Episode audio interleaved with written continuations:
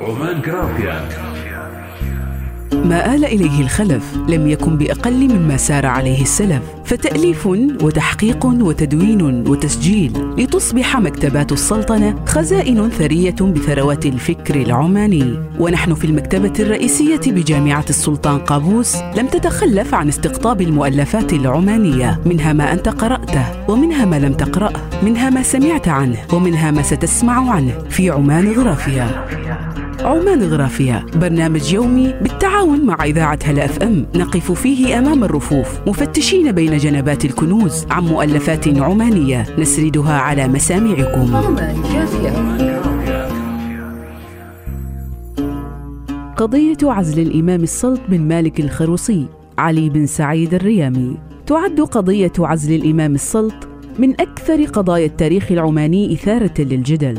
نظرا لما أفرزته من ردود فعل متباينة أفضت إلى نتائج سياسية كبيرة. كان أبرزها الحرب الأهلية وعدم الاستقرار السياسي وتعدد السلطات القبلية وما تبع ذلك من تدخل خارجي. كتاب قضية عزل الإمام السلط بن مالك الخروصي هو دراسة تأتي في إطار محاولة المزج بين السياسة والفكر. وجاء اختيار الباحث لهذا الموضوع من فكرة راودته منذ زمن في دراسة حالة يمكن من خلالها إبراز الدور السياسي لعلماء عمان. فوقع الاختيار على دراسة هذه القضية المهمة في التاريخ السياسي والفكري لعمان في القرني الثالث والرابع الهجريين التاسع والعاشر الميلاديين.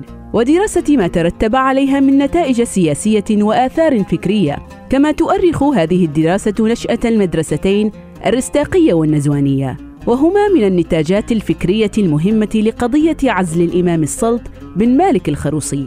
وتنقسم الدراسة إلى مقدمة وأربعة فصول وخاتمة تضمنت عددا من النتائج منها أن الفكر والسياسة وجهان لعملة واحدة كما أن دور علماء الدين في ذلك العصر كان واضحا ومؤثرا. وأن مناخ الحرية الفكرية قد أسهم بشكل كبير في مساهمتهم في الحياة السياسية. علي بن سعيد الريامي باحث أكاديمي وأستاذ مساعد في قسم التاريخ بجامعة السلطان قابوس حاصل على دكتوراه في فلسفة التاريخ الإسلامي وماجستير في التاريخ.